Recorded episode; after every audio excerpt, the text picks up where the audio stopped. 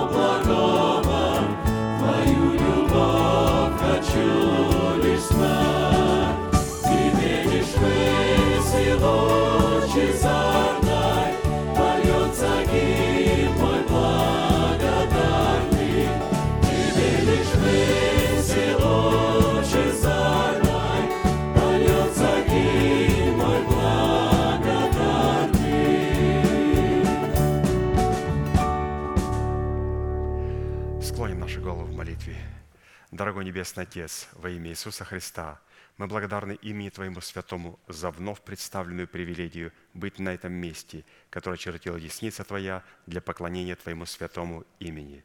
И ныне позволь наследие Твоему во имя крови завета подняться на вершины для нас недосягаемой и сокрушить всякое бремя и запинающее нас грех. Да будут прокляты в этом служении, как и прежде, все дела дьявола, болезни, нищета, преждевременная смерть, демоническая зависимость, всевозможные страхи, депрессии, разрушения, косность, невежество – все это да отступит от шатров святого народа Твоего.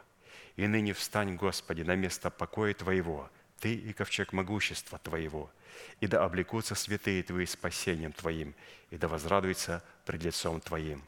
Дай нам больше от Духа Твоего, пропитай нас Духом Твоим святым, позволь нам найти светлое лицо Твое – мы благодарим Тебя, что это служение представлено апостолом Аркадием в Твои божественные руки, и мы молим Тебя, продолжай вести его рукою сильную и превознесенную, великий Бог, Отец и Дух Святой. Аминь. Будьте благословены, пожалуйста, садитесь.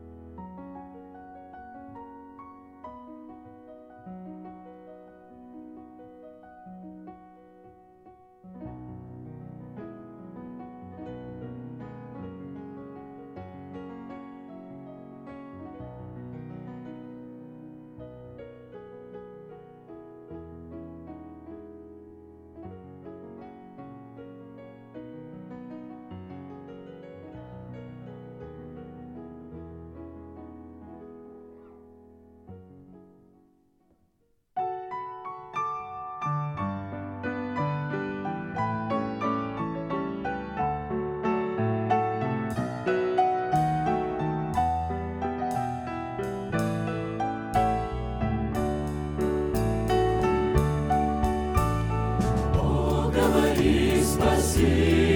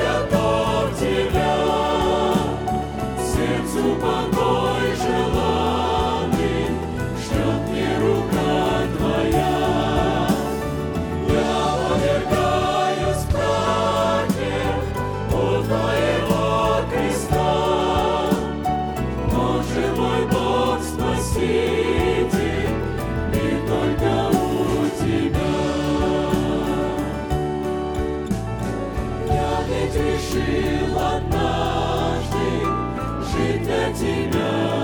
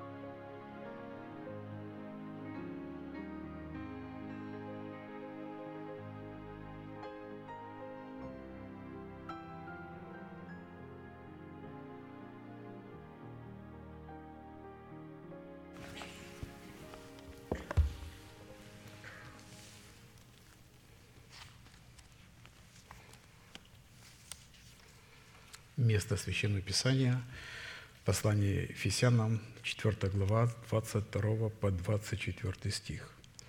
«Отложить прежний образ жизни ветхого человека и сливающего в обольстительных похотях, а обновиться духом ума вашего и облечься нового человека, созданного по Богу в праведности и святости и истины». И слово, которое вам будет представлено, взято из серии проповедей апостола брата Аркадия, который является вызовом для всех, возлюбившим Слово Господне. И это право на власть отложить прежний образ жизни, чтобы облечься в новый образ жизни. Право на власть, право на помазание. Евангелисты пишут, «И дивились его учению, ибо слово его было со властью». Теперь мы понимаем, что слово было его с помазанием. «Ибо учил, как власть имеющий, а не как книжники и фарисеи». Мы тоже встречаемся с этим словом. Но это помазание учителя. Для того, чтобы отложить прежний образ жизни, у нас совершенно другое помазание, помазание ученика. Потому что прежний образ жизни, которого необходимо оставить, для этого необходимо помазание ученика. А это целый комплекс и скверный характер, и суетная жизнь, и генетический, генетика на всех уровнях жизни, которая мы должны оставить для того, чтобы облечься, то есть облечь свои тела новый образ жизни. То есть право на власть – это помазание для царей, священников и пророков, для тех, кто войдет в исполнение своего призвания. Помазание и власть для учителя, который учит, и ученик, который учится разное – как мы слышали, милость должна, милость учителя должна стать мантией для ученика. Христиане во всю свою историю уже более двух тысяч лет слышали проповеди о духе и о душе. А вот о теле и его предназначении и значимости в глазах Божьих еще в основной массе не сподобились. И как в пятницу было подмечено пастором Даниилом, что пророчества изрекали не по воле людей – а по воле Божией и изрекали человеки Божьи, то есть апостолы Божии. И мы с вами живем в то время, в которое Бог, как и прежде, поставлял апостолов, которые имеют помазание на то, чтобы распечатать это слово, для того, чтобы мы с вами могли войти в исполнение своего призвания – который находится в повелевающей заповеди. И для выполнения этой повелевающей заповеди задействованы три повелевающих и основополагающих глагола – отложить, обновиться и облечься. И как мы с вами уже знаем, что эти знакомые нам глаголы повелительного наклонения содержат в себе великое таинство откровений Божьих, а не просто сухие, ничего не значащие и не содержащие в себе лозунги – как если бы на эту тему проповедовали бы книжники и фарисеи, без помазания, без распечатывания. Это были бы просто лозунги. Однако, несмотря на имеющую последовательность повелевающих глаголов, в данном повелении не написано, каким способом и какие средства необходимо задействовать, чтобы отложить прежний образ жизни, затем обновиться духом своего ума и, наконец, начать процесс обличения нового человека – Именно от решения этих трех судьбоносных вопросов и будет зависеть, обратим ли мы с вами себя в сосуды милосердия или же обратим себя в сосуды гнева. А вернее, состоится совершение нашего спасения, которое дано нам в формате залога, или же мы его утратим навсегда, в силу чего наши имена навсегда будут изглажены из книги жизни. Хотя в свое время туда были и внесены – Хочу э, напомнить, что человек, который не просвещен сутью своего предназначения, старается достичь, как он понимает, через какие-то жалкие религиозные потуги. Напрасно этим самым истрачивает себя на то, что необходимо принять на условиях, которые предоставляет Бог. Спасение не является целью Божьей для человека.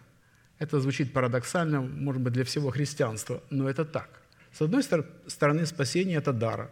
С другой стороны, спасение – это, знаете, как когда какой-то корабль тонет, или, вернее, человек тонет, и ему кинули спасательный круг. И когда он взялся за этот круг, мы его, мы его спросим, как вы думаете, он спасенный человек или нет? Ну, с одной стороны, да. А с другой стороны, нет. Под ногами что, берега нет. Еще песочек он ногами не пощупал – Поэтому до берега ему еще нужно соработать с тем спасением, которое ему было дано, допустим, в формате этого спасательного круга. Другими словами, спасение – это инструмент, благодаря которого необходимо достигать другие цели, поставленные Богом. А человек их не видит, ибо занят одним – кабы спастись. В определенном формате мы рассмотрели первые два вопроса и остановились на следовании вопроса. И не просто мы с вами рассмотрели, а приняли в свое сердце, приняли к руководству, а значит, отложили прежний образ жизни, заметьте глагол прошедшего времени, а также уже обновили формат своего мышления, которое основано совершенно, на совершенно иных ценностях и целях и остановились на изучении вопроса, какие условия необходимо выполнить, чтобы посредством уже нашего обновленного мышления начать процесс обличения самого себя в полномочия своего нового человека, созданного по Богу во Христе Иисусе в праведности и святости истины.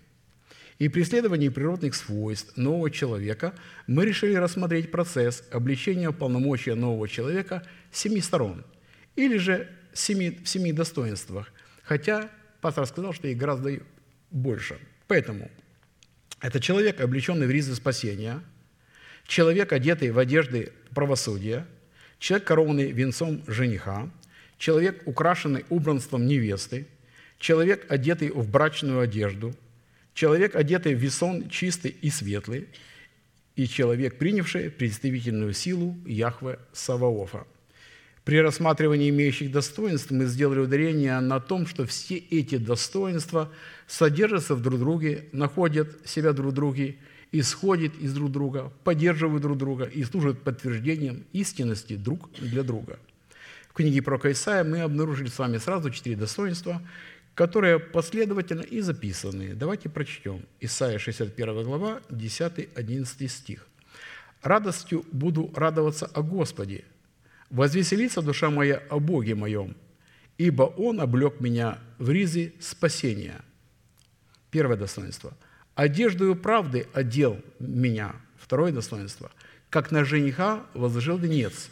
Вот третье достоинство. «И как невесту украсил убранством». Вот и четвертое. «Ибо как земля производит растения свои, и как сад произвращает посеянное в нем, так Господь Бог проявит правду и славу перед всеми народами. Надо заметить, что эти достоинства предназначены для каждого человека в отдельности без исключения. Во-первых, мы отметили, что сочетание в одном человеке этих достоинств и регалий власти, и особенно сочетание венца жениха и убранства невесты, действительно превосходят возможности нашего с вами разумения. Напомню, что все находящиеся во Христе Иисусе обязаны обладать как мужской – так и женской функцией, ибо в нем, то есть во Христе, нет ни мужского, ни женского пола.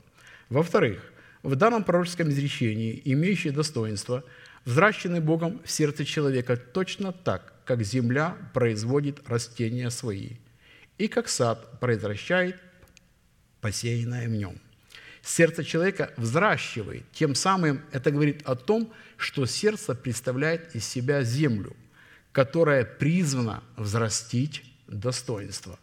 В-третьих, радость о Господе в данном пророчестве является как одна из характеристик и составляющих плода Духа, которая призвана обуславливать конечно, в нашем сердце Царство Небесное, притом сердце человека должно быть добрым сердцем. При этом важно знать, что доброе сердце – это то сердце, которое приготавливает себя к слышанию – и затем к немедленному исполнению того, что оно услышит. Ибо приготовленная почва – это, конечно, без камней, без терниев, конечно, она не при дороге. Это удобренная почва, как размышление о слове, погружением в него, молитвой и так далее. Я приведу пример. В этом мире работающие люди на земле, фермеры без подготовки в землю никогда ничего не сеют, потому что они дорожат тем, что они имеют, то есть семенем. Мы знаем, что, ну, раньше я не знал, теперь я знаю, вы слышали об этом, что Россия и Украина являются самым большим производителем минеральных удобрений для многих стран в этом мире. И как были Россия и Украине объяв... Э, Белоруссии и России были объявлены э, санкции – то эти удобрения не поступили в европейские страны. И знаете, многие фермеры в этом году не стали засевать свои поля, потому что они посчитали, что если они засеют эти поля, то урожай они потеряют 3-4 раза. То есть люди мира сего ценят семенем. Вы знаете, что дьявол нам не может То есть он нелегитимен нам объявить какие-либо санкции для того, чтобы мы подготавливали свою почву к тому, что мы слышали, что мы засеяли свое сердце. Потому что удобрение для своей почвы мы производим с вами сами. Вследствие мы обязаны работать со своей почвой и, удобрять ее, чтобы приобрести плод радости – и такой плод радости в сердце человека является результатом славной жатвы, обуславливающим его сердце Царство Небесное, пришедшее в силе, которое ранее в посеве нетленного семени сила в сердце человека со слезами. Как написано, Псалом 125, 5, 6. «Сеявшие со слезами будут пожинать с радостью, с плачем несущие семена возвратиться с радостью, неся снопы свои» мы обнаруживаем здесь сильную разницу между семенем Царства Небесного и между плодом, взращенным из этого семени. При посеве, конечно, слезы. Это и гефсимания, и избиение, и заушание – это тоже слезы. И распятие, и гвозди – это тоже слезы. При этом мучительная боль. Но есть торжество, и есть воскресение, и есть определенная жатва, радость, победа и, конечно, слава – и в этом у нас с вами общая судьба.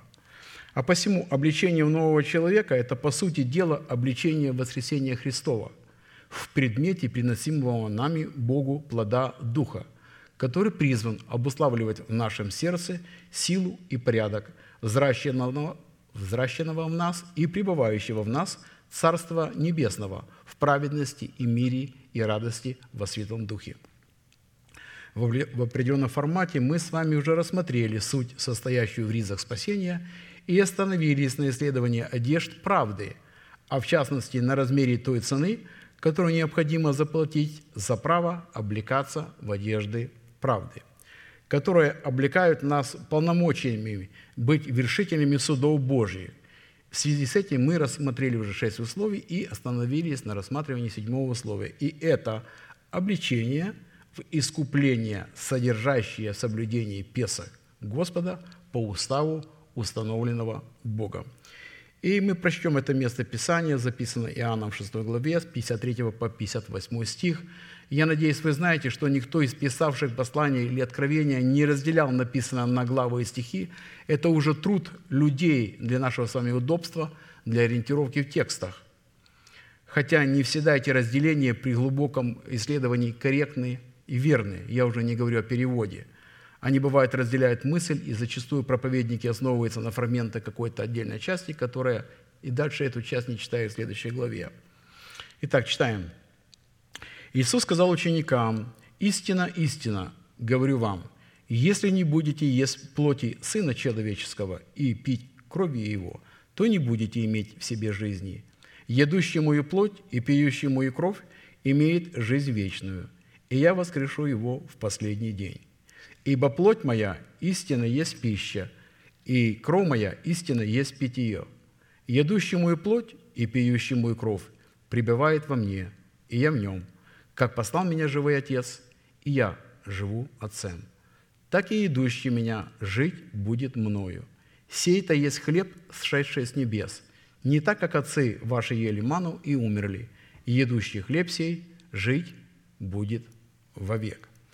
Это Писание является для нас заповедью, а любая заповедь работает по мере ее познания. Чем шире мы ее познаем, заповедь, тем шире, естественно, она работает в нас. Разумеется, мы понимаем, что здесь идет речь о истине крови Христовой и истине креста Христова. И если мы сподобимся понимать это учение, то в том объеме или в той степени или размере, мы его поймем, а вернее познаем и соединимся, ровно в такой степени мы сможем облечь, облечься в наше искупление. Главная суть в достойном кушении Песах состоит в познании учения, содержащего в истине крови Христовой и в истине креста Христова, которая через наставление вере, и они призваны открыть нам свободный доступ к неследимому наследию в крови Христовой. Если человек через наставление вере не будет научен этим двум фундаментальным истинам или же дисциплинам, мы с вами слышим и погружаемся в них постоянно, которая является корневой системой учения Иисуса Христа, пришедшего плоти, то у него не будет никакой возможности достойно участвовать в вечере Господней. В уставе Песах достойное вкушение Агнца состояло как в требованиях особого рода одеяний, одежд, несущих в себе готовность вершить правосудие Бога, так и в особого рода требованиях, необходимых для достойного вкушения самого Агнца. Несоблюдение этих требований в любом их аспекте не освобождало человека от исполнения произнесенного над ним приговора смерти, ибо возмездие за грех – смерть. И надо помнить, что это правосудие Бога. И напротив, соблюдение устава Песах в достойном вкушении Агнца Песах отменяло приговор смерти и делало человека причастником производству суда Божьего над первенцами Египта. Откроем Исход, 12 глава, с 12 по 14 стих.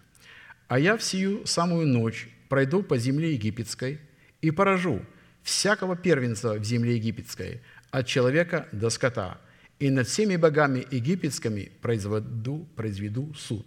Я Господь.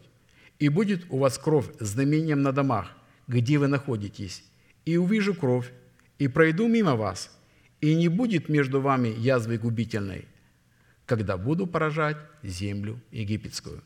И да будет вам день сей памятен, и празднуйте он и праздник Господу во все роды ваши, как установление вечное празднуйте его. Памятен – это не отметка на листике календаря и а начертание на скрижалях сердца. И, конечно, сей день должен постоянно находиться в нашем разуме, то есть учение Иисуса Христа в крови и то, что Он делает, что производит в нашей жизни. И когда мы будем знать и помнить, что кровь защищает нас, Христова, от всякого проклятия, и при этом несет жизнь Иисуса. И когда мы будем иметь в себе это, и ангел-губитель будет проходить, то есть смерть будет проходить, то она пройдет мимо, потому что мы прочитали «И увижу кровь, и пройду мимо вас».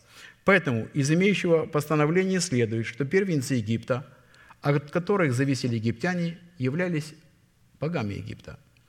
А наша зависимость от чего-либо или от кого-либо определяет наше божество, наше упование и, конечно, наше поклонение. Итак, первенцы Египта представляли образ души человека, который отказался потерять свою душу смерти Господа Иисуса – и надо помнить, что те, кто потеряли свою душу в смерти Иисуса Христа, они этим самым осудили первенцам Египта, а те, кто добровольно, отказ... добровольно отказался потерять свою душу в смерти Господа Иисуса, чтобы умереть для своего народа, для своего дома и для своих душевных желаний и предпочтений, противящихся желаниям Бога, они и обладают первенцами Египта. А посему, если мы не будем вершить правосудие Бога в осуждении своей души на смерть, в достойном соблюдении Песок Господа по уставу, установленным Богом, мы никогда не сможем состояться потомками веры Авраама, соделанного Богом отцов всех верующих. А следовательно, никогда не сможем и облечься в одежды правды в лице своего нового и сокровенного человека. Мы знаем, что Авраам, поставленный Богом как эталоном веры – принял обетование Божие в семени, благовествуемо ему Слово, в силу чего стал называть несуществующее, как существующее, и таким способом взрастил это семя в плод радости в лице рожденного им Исаака. Исаак – это радость, как долгожданного плода, плода радости, а также веселья. Каким же способом он взрастил? Способом взирания на невидимое, как на видимое. То есть это качество или же знак характерных черт нашего Господа. Смотреть на невидимое, как на видимое. Слово Божье дает определение вере. Вера есть осуществление ожидаемого и уверенность в невидимом. Это победа духовных очей над физическими очами. Физические глаза находятся в тесной дружбе с необрезанной душой – Пока не увижу, пока не удостоверюсь, не потрогаю, не докажете, не получу. Но это не наша с вами доля. Наша доля исходит из услышанной нами информации от человека Божия и смотреть после этого глазами веры. И чтобы нетленное сокровище праздника Песах, содержащее в себе причастность к роду Бога и к праведности Бога, могли стать нашим наследием, Писание вменило нам в необходимость выполнять 10 условий, а вернее не столько выполнять, как пребывать постоянно в этих условиях. Итак, это выбор и отделение Агнца Песах, удалить закваску из своего дома, помазать кровью Агнца Песах перекладины и косяки дверей, испечь всего Агнца Песах на огне, припоясать самого себя поясом, имеется в виду поясом истины, то есть обладать обновленным мышлением, обуть свои ноги в обувь, то есть быть светом для этого мира, иметь в руках свой посох, а это образ потерянной и вновь обретенной души, совершенно иного исповедания. Исповедуем только то, что мы видим с вами в Боге. Есть агна целиком, то есть не избирать то, что мне нравится. Есть агнца Песах с пресными хлебами и горькими травами. И есть агнца Песах с поспешностью – на предыдущих служениях мы с вами уже рассмотрели 9 условий и остановились на рассматривании заключительного и триумфального условия, в котором искупление Божье в человеке призвано было восторжествовать над смертью и грехом. Это необходимость вкушать Агнца Песах с поспешностью. Исход 12.11. «Ешьте же его так, пусть будут чресла ваши припоясаны, обувь ваша на ногах ваших, и посохи ваши в руках ваших, и ешьте его с поспешностью. Это Песах Господа. Мы знаем, что слово «поспешность», помимо прямого его назначения, в измерении времени спешить, торопиться и не опоздать, на иврите в измерении духа включает совершенно иные значения. А именно, поспешить – это взять на себя иго, нести свой крест, переносить страдания, облечься в мантию ученика – облечься в оружие света в полномочиях учения Христова, или же укрепляться всякую силою по могуществу славы Божией, обновить свое мышление, или же обновлять свое мышление, размышлять о законе Всевышнего, вынимать Слово Божье со страхом и трепетом, стоять на страже неповреждения Слова Божия. Учитывая, что вкушение Песах – это гарантия Нового Завета, который символически заключен в Писании число 8, то есть число Завета. Включая этим смысловые значения, мы решили рассмотреть 8 признаков, в которых содержится смысл поспешности, хотя пастор сказал, что их гораздо и больше. В определенном формате мы рассмотрели 6 признаков, и мы обратимся к седьмому. Есть песа Господа с поспешностью на иврите – это укрепляться всякую силою по могуществу славы Божией, во всяком терпении, с великодушием и радостью. Это Голосянам 1.11, укрепляя всякую силу по могуществу и слава Его, во всяком терпении и великодушии с радостью. И мы с вами отметили, что Писание и всякая сила Божья, которой мы с вами призваны укрепляться, вкушая песа Господа с поспешностью, обусловлена неисчислимой многозначности возможности Бога, которая содержится во множестве Его дел – который демонстрирует могущество славы Божией. Э, брат Аркадий напомнил нам, насколько красочно и многозначно слово «сила» на иврите, и что оно означает, что это мощь, крепость, могущество, право, власть, держава, знамение, завет, свет, знак, указание, атрибуты царской власти, все оружие Бога, небесное воинство, стихии Вселенной – множество милостей и щедрот Божьих, множество величий и великолепий Божьих, множество могущества и крепостей, способность или возможность творить суд и правду, способность распространяться и расширяться, чудо, чудотворение и диво. И мы уже знаем, что это далеко не полный список определений могущественных и множественных сил Божьих. И таким образом только при соработе с конкретными и понятными для нас силами Бога, которым мы могли бы дать место действовать в нас и, конечно же, через нас, мы сможем иметь доказательство того, что мы с вами вкушаем Песах Господа с поспешностью, дающих нам возможность противостоять коварным амбициям своего собственного Египта. И для этой цели мы решили исследовать, что следует разуметь под всякой силой Божией, которая содержится в могуществе Его славы.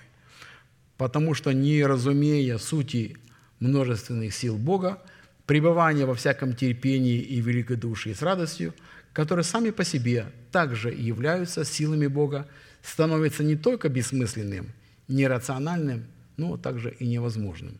Итак, рассматривая вопрос первый.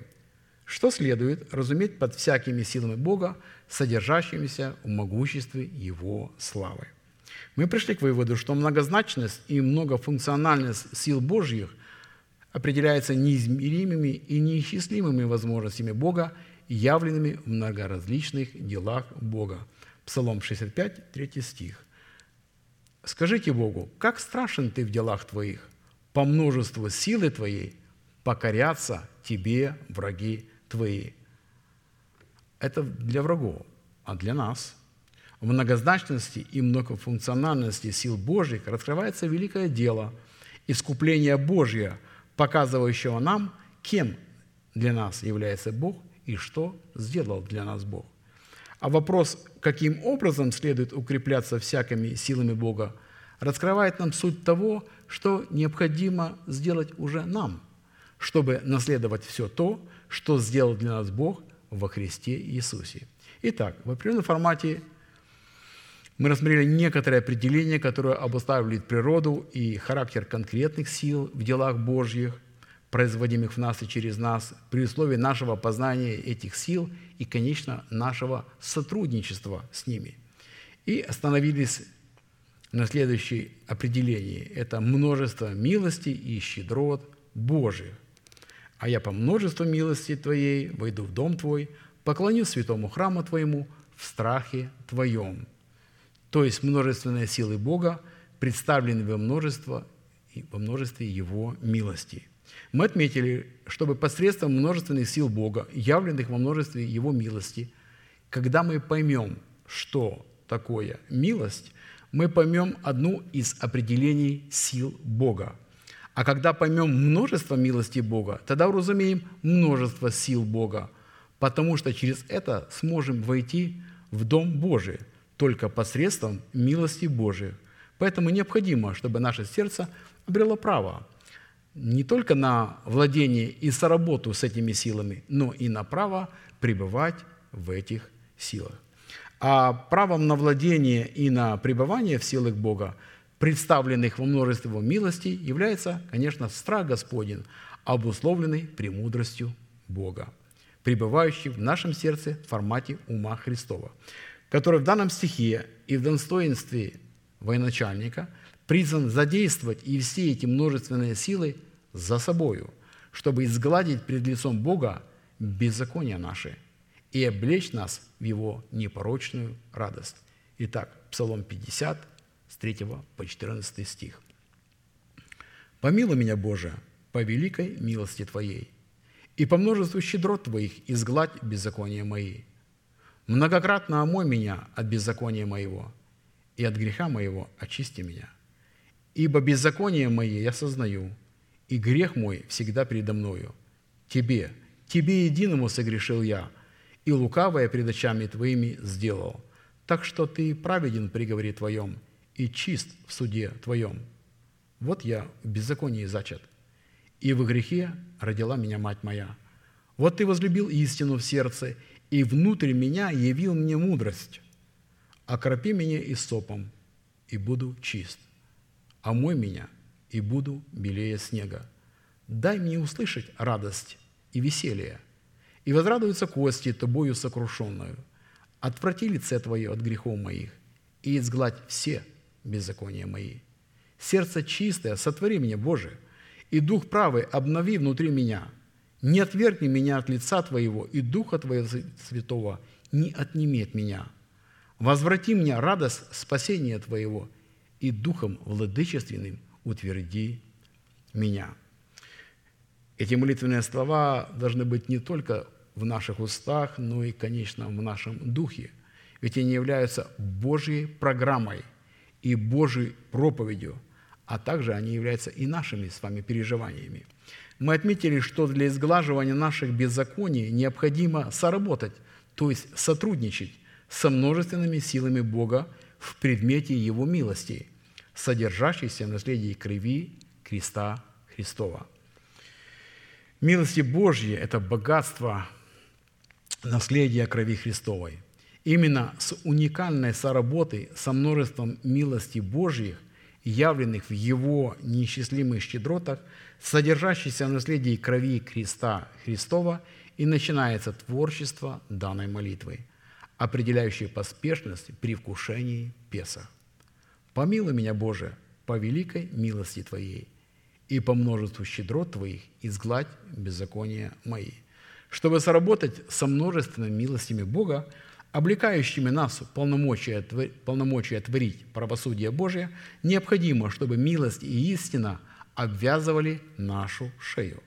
И чтобы эти доказательства были написаны, конечно, на скрижалях нашего сердца. Милость и истина да не оставляют тебя. Обвяжи ими шею твою, напиши их на скрижалях сердца твоего, и обретешь милость и благоволение в очах Бога и людей. Притчи 3, 3, 4. И мы отметили, что под образом шеи, которым мы призваны обвязать милостью и истину, подразумевается соработа нашей личной суверенной воли, суверенной и совершенной волей Бога. А это значит, что моя воля – это моя шея. Вот куда поверну, туда и пойду, туда и буду смотреть. Это лично мое мнение. Теперь принято говорить, это демократично. Но Бог не демократичен. Его устройство и порядок также находятся в строгой иерархальной субординации – и мы знаем, что сам Господь зависит уже от изреченного им слова. При том, что милость и истина – это суверенная и совершенная воля Бога для моей шеи.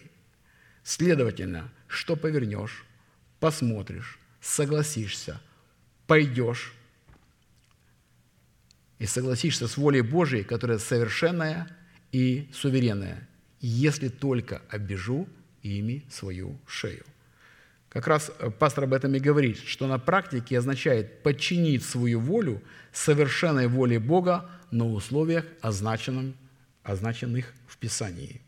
Это как раз и есть сотрудничество моей волей, с волей Божьей. Бог со, стороны, со, стороны, со своей стороны диктует, повелевает, а мы, конечно, исполняем. В то время как под условием начертать милость и истину на скрижалях нашего сердца подразумевается соработа нашего мудрого и разумного сердца – с мудростью и разумом Бога.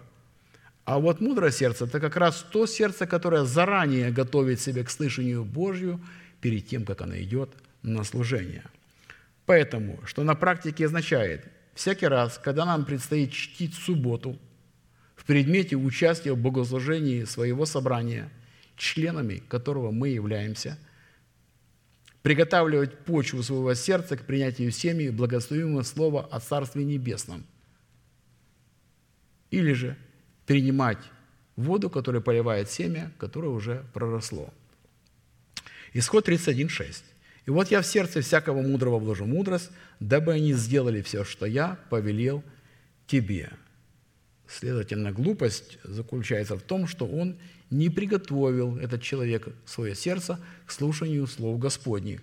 И Бог, видя это, никогда в это сердце не будет влаживать своей мудрости – в данном случае мудрым определяется то сердце, которое в границах правового поля истины приготавливает себя к слышанию благовествуемого слова о Царстве Небесном с тем, чтобы немедленно и неукоснительно выполнять его, а не так. В одно ушко зашло и другое. А мы должны, когда оно заходит, задержать его и еще повторить его, вникнуть в это слово. И таким образом оно окажется совершенно в другом месте – в данном случае мудрым определяется то сердце, которое в границах правого поля приготавливает себя к слышанию благовествуемого слова о Царстве Небесном с тем, чтобы немедленно и неукоснительно выполнить его. А посему учение милости в деле искупления Божия, в котором мы призваны обвязывать нашу шею, может выражать себя не иначе, как только строго в границах правового поля истины – обусловленной учением Иисуса Христа, пришедшего во плоти. а не творчеством надуманных постулатов и установлением всяких псевдорелигиозных образований, а также выбросов нашего собственного интеллекта, не имеющего никаких прав и возможностей постигать милость и истину в трансцендентности Слова Божия. В связи с этим мы вновь решили восстановить в своей памяти суть таких уже известных нам вопросов. Первый вопрос. Какой характер Писание вкладывает в свойства милости Божьих и являющийся выражением Его множественных сил, определяющих благоволение Бога к человеку в образе Его золотого скипетра?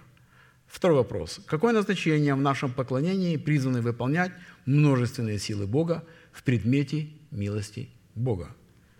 Третий вопрос. Какую цену необходимо заплатить, чтобы множественные милости Божьи стали нашим достоянием и, конечно, нашим состоянием?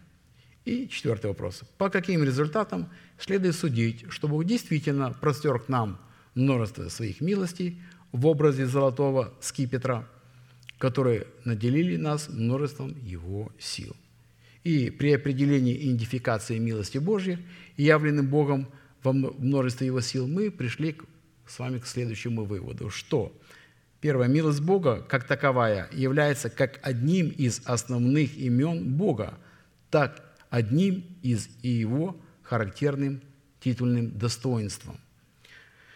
2 Коринфянам 1.3. «Благословен Бог и Отец Господа нашего Иисуса Христа, Отец милосердия и Бог всякого утешения». Второе. Милость Господня – это наследие Бога, которая передается исключительно его, его детям, как сонаследникам, наследникам веры Авраамовой, из одного праведного рода в другой праведный род, от отца к сыну. Третье. Милость Господня по своему статусу превозносится над жизнью во плоти, потому что лучше, нежели жизнь во плоти. Так говорит Давид, милость твоя лучше, нежели жизнь. Э, четвертое. Милость Господня – это одно из многообразных проявлений благости Бога, выражено в Его благодати, воцарившейся в сердце человека через праведность, которую человек ранее принял даром, по той же благодати, искуплением во Христе Иисусе. Не зарабатывал, принял даром. Пятое. Милость Господня – это одно из многозначных выражений множественных сил Бога, предназначенных для сосудов милосердия, ходящих в границах правового поля истины и правды. Псалом 88, 2 стих. «Милости Твои, Господи, буду петь вечно, в рот и рот, возвещать истину Твою устами моими».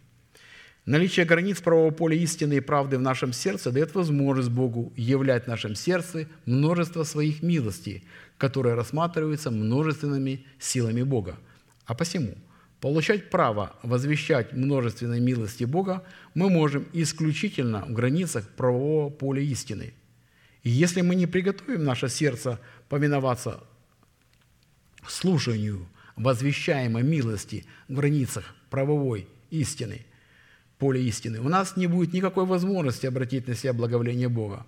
Э, вот что говорит Исаия уже в устах апостола Павла, церкви, находящейся в Риме – но не все послушались благовествования, ибо Исаия говорит, «Господи, кто поверил слышанному от нас?» Итак, вера от слышания, а слышание от Слова Божьего. Это было Римлянам 10 глава, 16-17 стих которая доверена была уже посланникам Бога. Средство же для принятия всякой помощи, выраженное в наследии милости Божьих, является – молитва или, как мы говорим, мы это понимаем, поклонение. Так как молитва – это не что иное, как право, которое человек, обратите внимание, право, которое человек дает на вмешательство небес в сфере, в сферы земли. И такое право мы призваны давать Богу только на установленных им условиях. И надо помнить о том, что это не мы, а Бог нам дал это право – и доверил его нам, чтобы мы позволяли ему принимать участие в нашей жизни, так и жизни всей земли. Одна из молитв Давида записана в 142 песне, в которой он дает Богу право на вмешательство в свою жизнь Его милости, пребывающих в Его сердце в границах правого поля истины, как раз и явилась предметом нашего последующего исследования. Итак, «Господи, услышь молитву мою, Внемли молению моему по истине Твоей. Услышь меня по правде Твоей. И не входи в суд с рабом Твоим, потому что не оправдается перед Тобой ни один из живущих. Враг преследует душу мою, втоптал в землю жизнь мою, принудил меня жить во тьме, как давно умерших, и уныл во мне дух мой, а немело во мне сердце мое. Вспоминаю дни древние, размышляю о всех делах Твоих, рассуждаю о делах рук Твоих, простираю к Тебе руки мои. Душа моя к Тебе, как жаждущая земля. Скоро услышь меня, Господи. Дух мой изнемогает, не скрывай лица Твоего от меня, чтобы я не уподобился нисходящему могилу. Даруй мне рано услышать милость Твою, ибо я на Тебя уповаю. Укажи мне путь, по которому мне идти, ибо к Тебе возношу я душу мою. Избавь меня, Господи, от врагов моих. К Тебе прибегаю. Научи меня исполнять волю Твою, потому что Ты, Бог мой.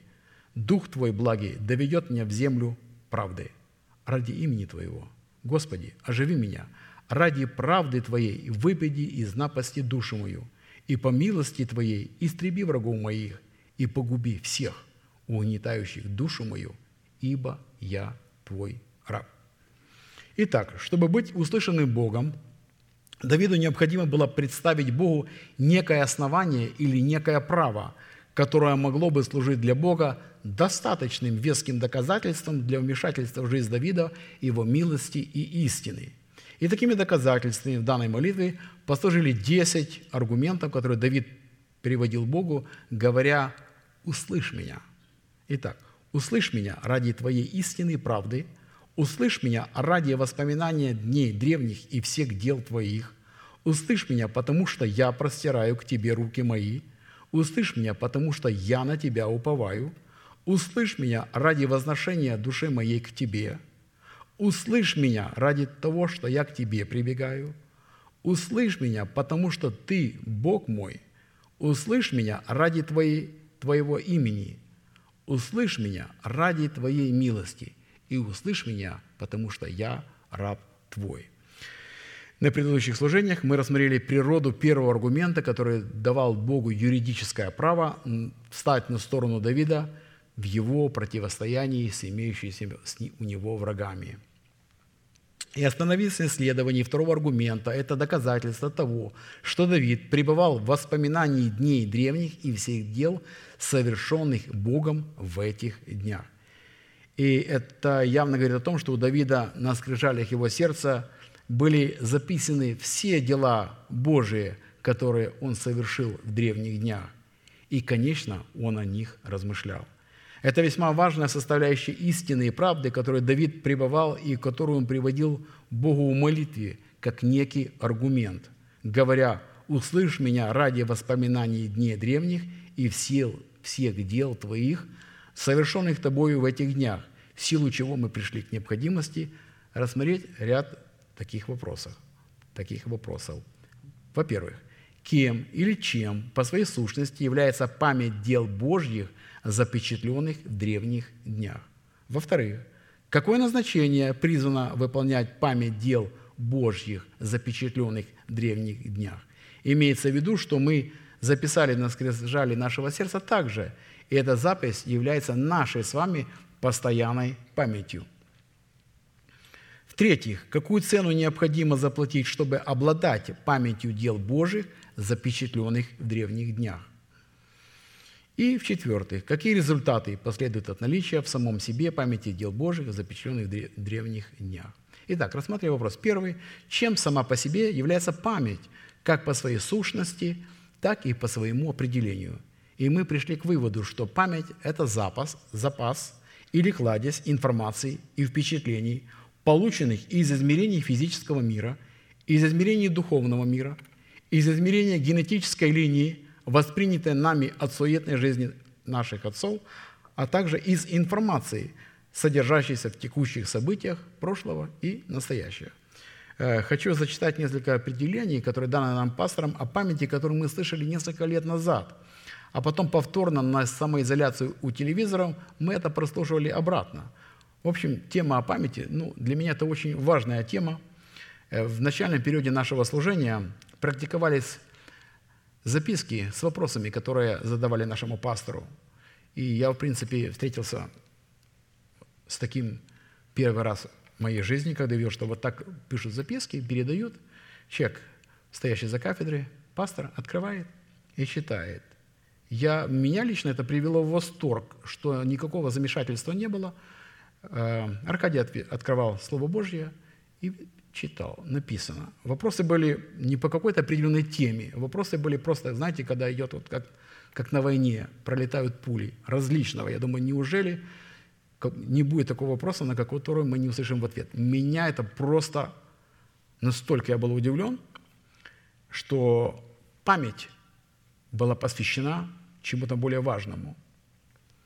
Итак, с какими определениями мы познакомились с памятью Бога? Первое. Память Бога – это информационная программа Бога, обуславливающая нравственную сущность Бога и Его благие и неизменные цели, явленные им в Его делах, запечатленных и пребывающих в программном устройстве Бога, которым является доброе сердце человека, возрожденное от нетленного семени Слова Божьего, пребывающего век. Память Бога, как информационная программа искупления, явленная в избранном Богом остатке, обратно представлена в Писании как живая книга памяти, написанная внутри и отвне. Память человека по промыслу Бога тоже имеет свое предназначение. И вот определение памяти человека. Память человека – содержащая в себе память Бога, это крепость и оружие человека.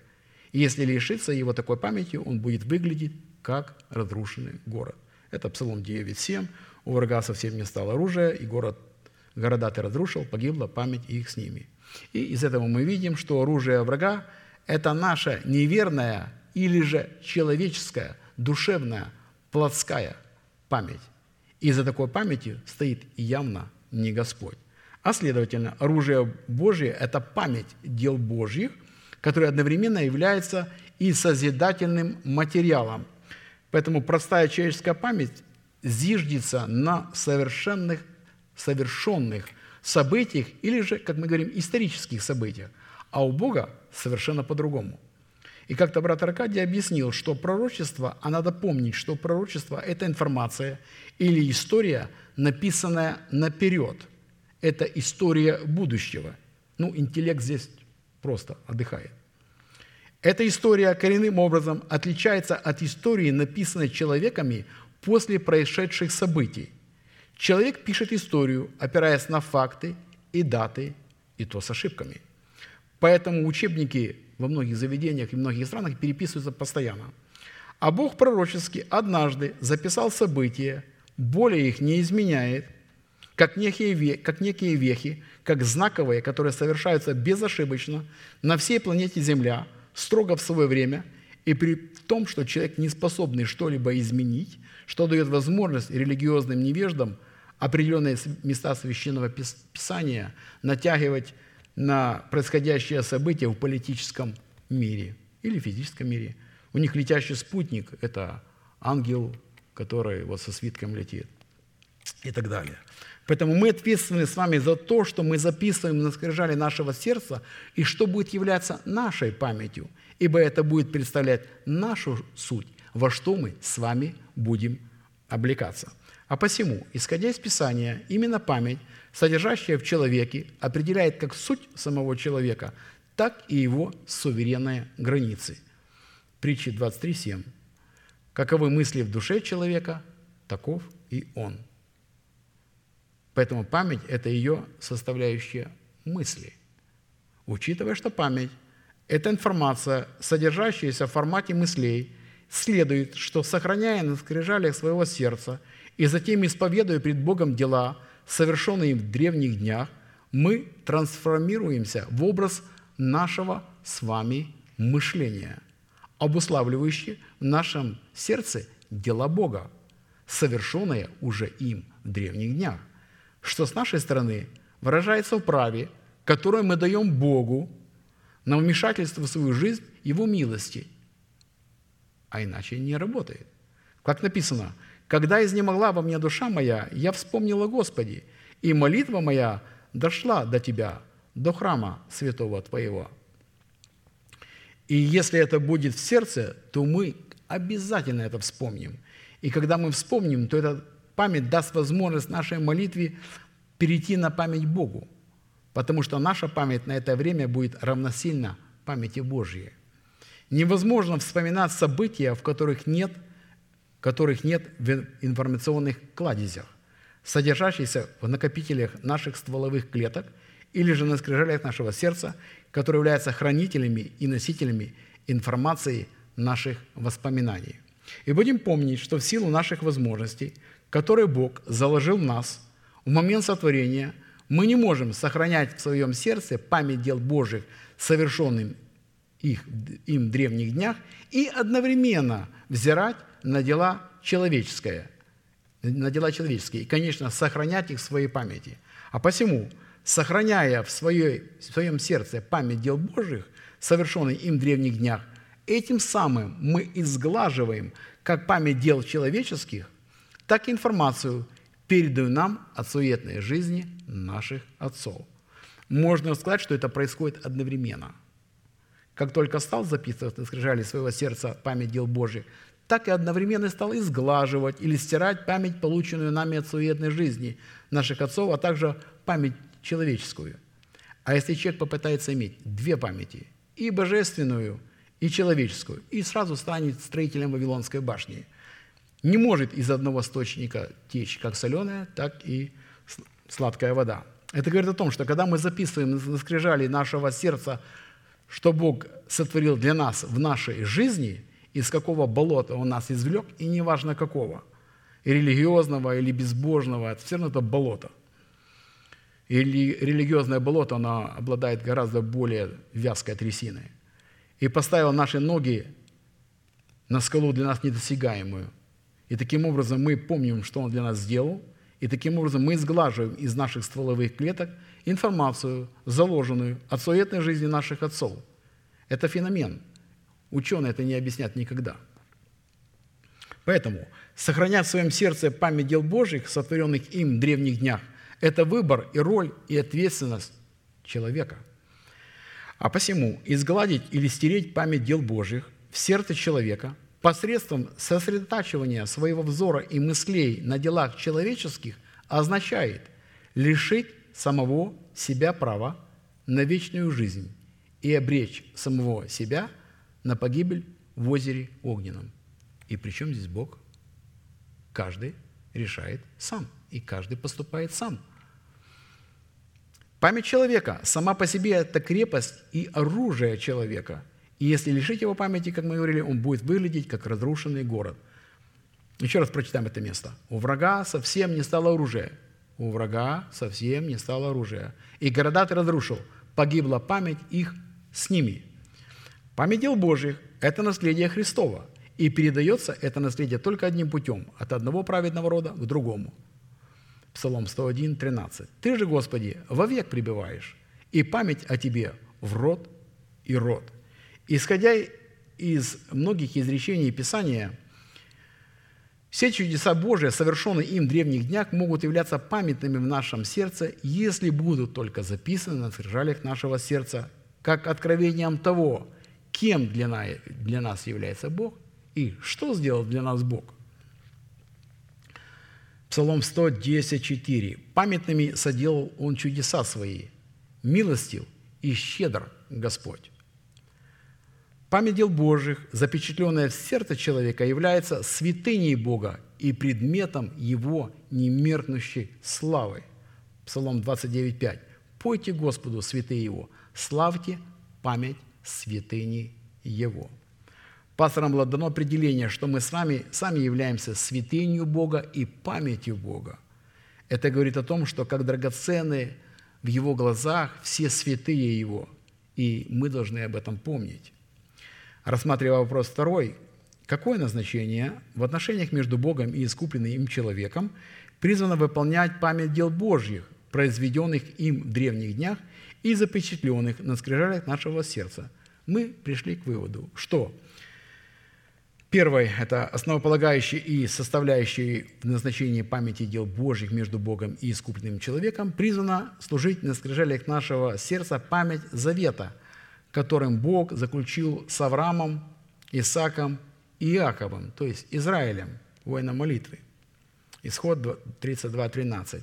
Вспомни Авраама, Исаака и Израиля, рабов твоих, которым клялся ты собою, говоря, «Умножая, умножу семя ваше, как звезды небесные, и всю землю сию, о которой я сказал, дам семени вашему, и, буду, и будут владеть вечно». Э, Мы знаем, что мы обладаем через Христа правом на этот завет – Второй составляющей назначения памяти дел Божьих на скрижалях нашего сердца призвано являть такое место поклонения, на котором Бог полагает память своего имени. Исход 20, 24. «Сделай мне жертвенник из земли, и приноси на нем все сожжения твои, и мирные жертвы твои, овец твоих и волов твоих, на всяком месте, где я положу память имени моего. Я приду к тебе – и благословлю тебя». Память имени Господня – это церковь Иисуса Христа. И чтобы мы понимали, о чем идет речь. Потому мы приходим в церковь как на территорию, которую очертила десница Господня, для, как для поклонения, так и для жертв. Поэтому здесь Бог находится постоянно, а не в качестве гостя. Это мы должны приготовить себя к встрече с Господом, с Его Словом, и через Святой Дух оно будет приходить в наше сердце, благословлять нас разумением Слова, через обретение мудрости, через исцеление и так далее. Третья составляющая назначения памяти дел Божьих в одеяниях нашего Духа, и она призвана являть два камня драгоценных оникса, присутствовавших на плечах Ефода первосвященника. Исход 28, 9 14. «И возьми два камня оникса, и вырежь на них имена сынов Израилевых, шесть имен их на одном камне и шесть имен остальных на другом камне, по порядку рождения их, через резчика на камне, который вырезывает печати, вырежь на двух камнях имена сынов Израилевых. И вставь их в золотые гнезда, и положи два камня сии на нарамники Ифода, то есть на плечи.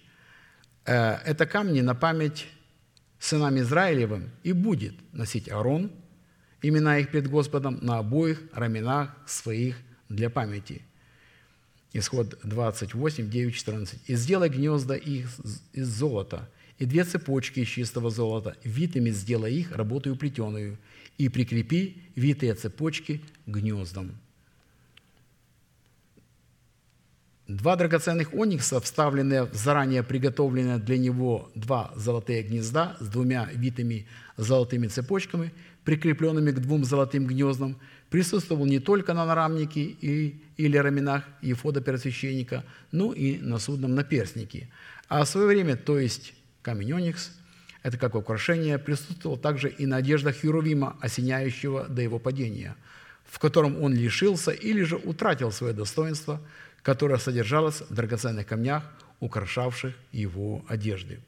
А посему, когда мы увидим далее именно наличие двух драгоценных камней оникса с вырезанными на них двенадцатью именами сынов Израилевых на раменах нашего сердца, будут являться определением утвержденного в нашей сути законодательства Божия.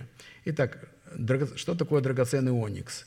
Он отличается от мрамора своей кристаллической структурой – он относится к редкой категории камней, способных пропускать через себя свет и обладает широкой цветовой гаммой.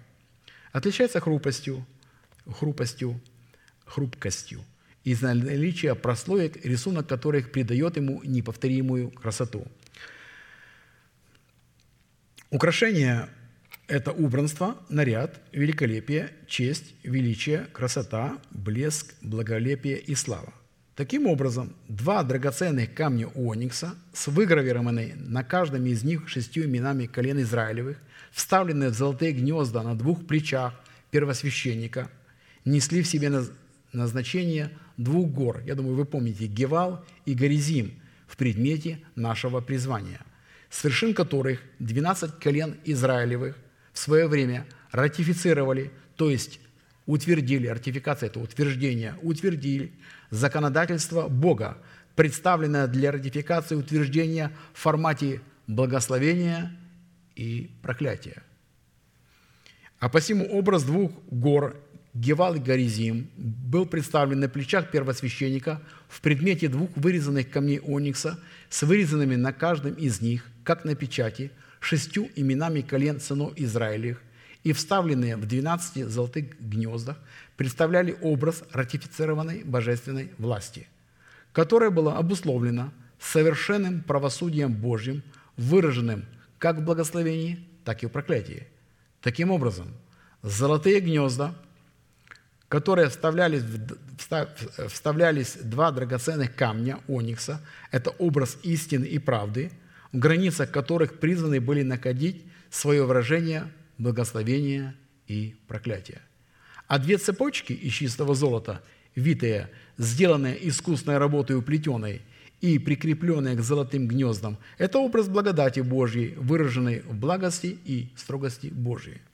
Учитывая зависимость двух золотых гнезд – от двух камней оникса, вырезанных по размеру этих гнезд и вставленных в эти гнезда, следует, что в представлении правосудия Божия, которое является памятью на раменах нашего сердца, мы видим роль Бога, заключенную в двух золотых гнездах и в двух золотых цепочках, а также роль человека, заключенную в двух драгоценных ониксах, вырезанная по размеру золотых гнезд – с двенадцатью вырезанными на них именами по шести на каждом.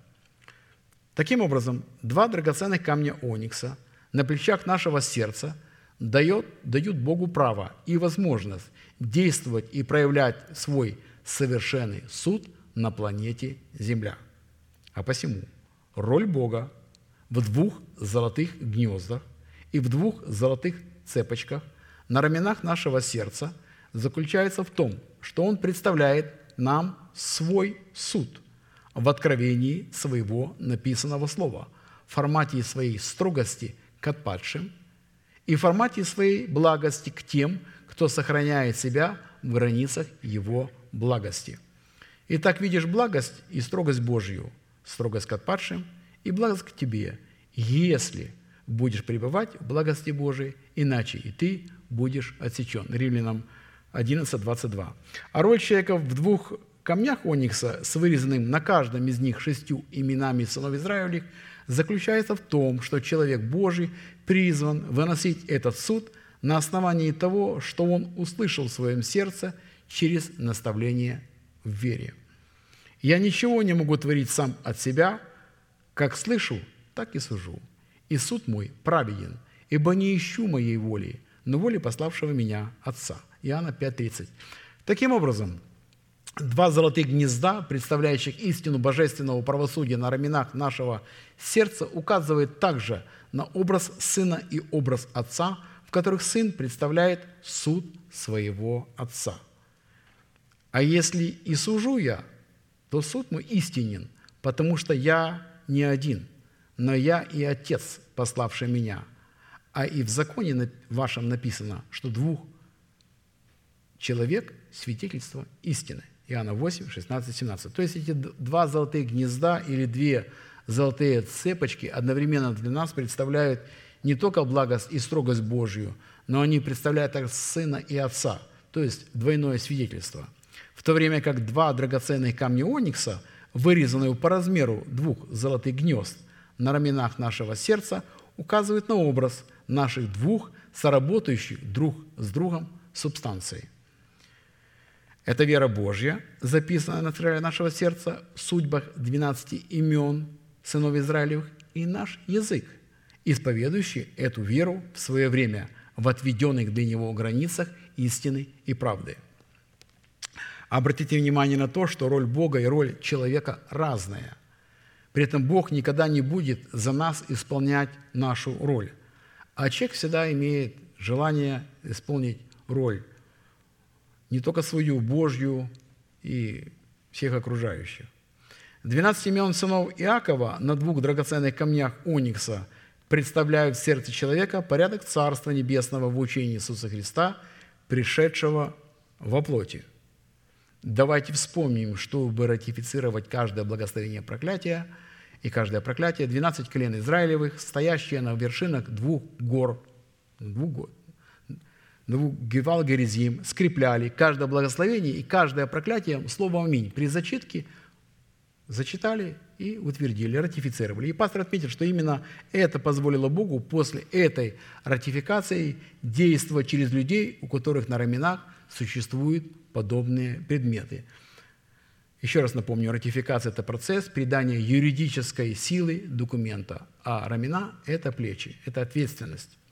Следовательно, именно это позволило Богу после придания юридической силы документы действовать уже через людей. Через всех? Конечно, нет.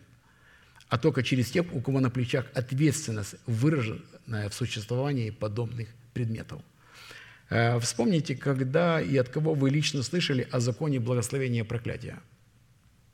Вот первый раз. Вот когда вы услышали. Как он работает, что такое благословение и что является конкретно проклятием. Кто говорит, что ну, мы христиане, мы не должны проклинать, это люди, не знающие, что это такое, не могущие объяснить, и они как раз являются самыми сильными проклинателями, потому что они знают духовного закона. Я думаю, что вы много слышали от людей также. Обычно говорят, у них пастор, он проклинает. Это у нас, знаете, уже эту сказку у нас знает каждый ребенок. Они не только невежды в слове, невежды в познании. И в первую очередь они этим занимаются. Хорошо. Ответственность, выраженная в существовании подобных предметов, это принадлежность воинов молитвы, которые вошли в исполнение своего призвания, выраженного в царях, священниках и пророках, а также в иерархическом устройстве церкви, как и в любой армии мира. Это представлено, конечно, в погонах. Вот примерно стоят два военных, не зная отличия на, них раменах, на их раменах, они для нас одинаковые, равные. Но когда мы подойдем и посмотрим, мы увидим отличия, если мы разбираемся в этих отличиях, мы определим, что этот более э, чин имеет более высший, а этот, наоборот, ему будет находиться в послушании. В этом примере ярко выражена субординация в народе Божьем. Это полностью разбивает церкви демократическое устройство – а посему, если в одеяниях нашего духа мы имеем подобные золотые гнезда с двумя золотыми витыми цепочками, прикрепленными к двум золотым гнездам и вставленные в них два драгоценных оникса с двенадцатью вырезанными на их именах сынов Израилевых, то мы, соделанные царями и священниками Богу, призванными быть носителями Его памяти, обусловленные светом Его совершенного правосудия, в котором мы для одних от имени Христова будем являться запахом смертоносным на смерть, а для других будем являться запахом живительным на жизнь. 2 Коринфянам 2, 15, 17. «Ибо мы Христово благоухание Богу в спасаемых и погибающих. Для одних запах смертоносный на смерть, а для других запах живительный на жизнь. И кто способен к всему? Ибо мы не повреждаем Слово Божьего, как многие, но проповедуем искренно, как от Бога, пред Богом во Христе». Такой вид благоухания и будет являться доказательством того, что мы вкушаем Агнца Песах с поспешностью, которая служит не только для Бога, но и для нас законом вечной памяти нашего искупления.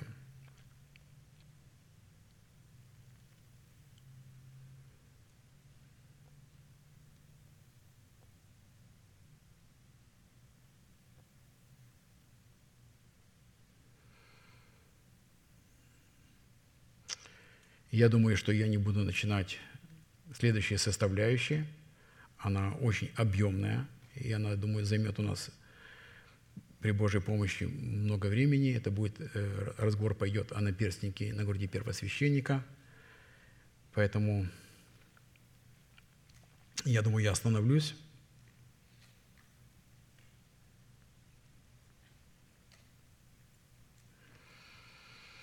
Поэтому на следующих служениях мы с Божьей помощью начнем погружаться в эти исследования.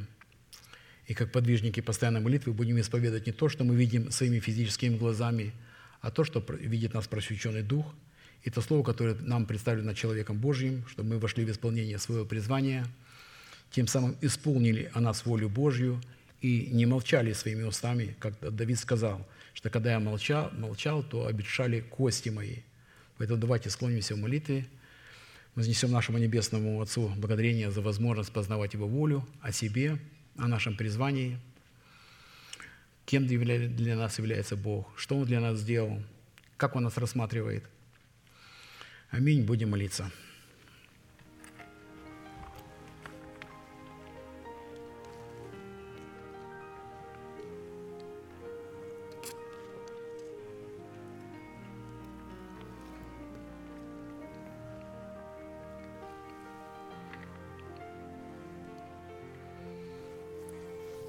Очень небесный праведный, обращаемся к Тебе во имя Твоего однородного Сына, а нашего Господа и Спасителя Иисуса Христа. Искренне благодарны Тебе, что можем находиться на этом месте, иметь трепетное состояние, потому что это место свято, его очертила Твоя десница. Мы благодарим Тебя, Господь, за это, за эту привилегию и возможность рассуждать о чудных и дивных Твоих глаголах, которые вырвали нас из глубокого рва и сернистого болота, поставили наши ноги на твердом основании, вознесли нас на скалу для нас недосягаемую, Ты, Господь, нас вознес туда и сотворил для нас непоколебимое основание, на котором разбивается работа дьявола. Ты сокрушаешь на этом месте всю его работу, сводишь на ноль – Люди получают освобождение. Святые восстанавливают свои жизни. Ты исцеляешь. Ты подкрепляешь слабых. Даешь нам мудрость и влаживаешь его в наше сердце. Даруешь нам понимание того, что было соделано на Голгофском кресте и в какую победу мы входим. Мы вошли. И как мы рассуждаем о достоинстве вкушения песа Господу, радуется то сердце, которое зажило для Бога, которое стало ненавидеть все человеческие вымыслы, которое возлюбило закон Божий. И мы благодарим Тебя, Господь, что Ты нас каждого в отдельности освободил от суетной жизни, переданной от Отцу, освободил от закона греха, смерти, разрушения, косности, депрессии, проклятий, даровал нам возможность стоять на непоколебимом основании – исповедуя Твои глаголы, исходить не от того, что мы видим, от того, что мы слышим в наши уши, а мы исходим от того, что мы знаем. И я благодарю Тебя, Господь, за Твоего мужа, нашего брата, апостола, брата Аркадия. И мы, Господь, исповедуем полное исцеление этому человеку. И мы радуемся того и благодарим Тебя, Господь, за то, что Ты восстановил его силы и укрепил его здоровье. Да будет благословен Господь сей Божий муж и весь его дом. Мы благодарим Тебя, Господь, за то, что благодаря услышанному слову все, что являлось человеческое, мы возненавидели, а закон Твой возлюбили, и он стал для нас светом. Мы благодарим Тебя за возможность подчинить себя Твоему Слову, которое стало не лозунгом, и доверяться, и не доверяться, и не полагаться на силу своего интеллекта – интеллект стал для нас слугой и рабом. Мы благодарим Тебя, Господь, за то, что мы можем Тебя почитать как Бога крепости, твердыней, прибежищем, избавителем, щитом, скалой, рогом спасения, убежищем. Мы признаем достопоклоняемого Господа, и от врагов наших Ты нас избавляешь. Мы почитаем себя мертвыми для греха и живыми для Бога и держимся в это исповедание неуклонно, ибо начавший работу по разрушении программы падшего Херувима в нас, Он совершит ее до конца. И чтобы мы не видели своими плотскими глазами, физическими, чтобы мы не чувствовали, мы не будем от этого исходить. Мы исходим от того, что говорит о нас Слово Божье. Мы благодарим Тебя, Господь, что мы можем поклоняться перед Тобой, славить Тебя, наш великий Бог – Отец, Сын и Святой Дух. Аминь. Отче наш, сущий на небесах, да святится имя Твое, да придет Царствие Твое, и да будет воля Твоя, на земле, как и на небе. Хлеб наш насущный, подавай нам на каждый день, и прости нам долги наши, как и мы прощаем должникам нашим. И не веди нас в искушение, но избавь нас от лукавого, ибо Твое царство и сила и слава во веки. Аминь.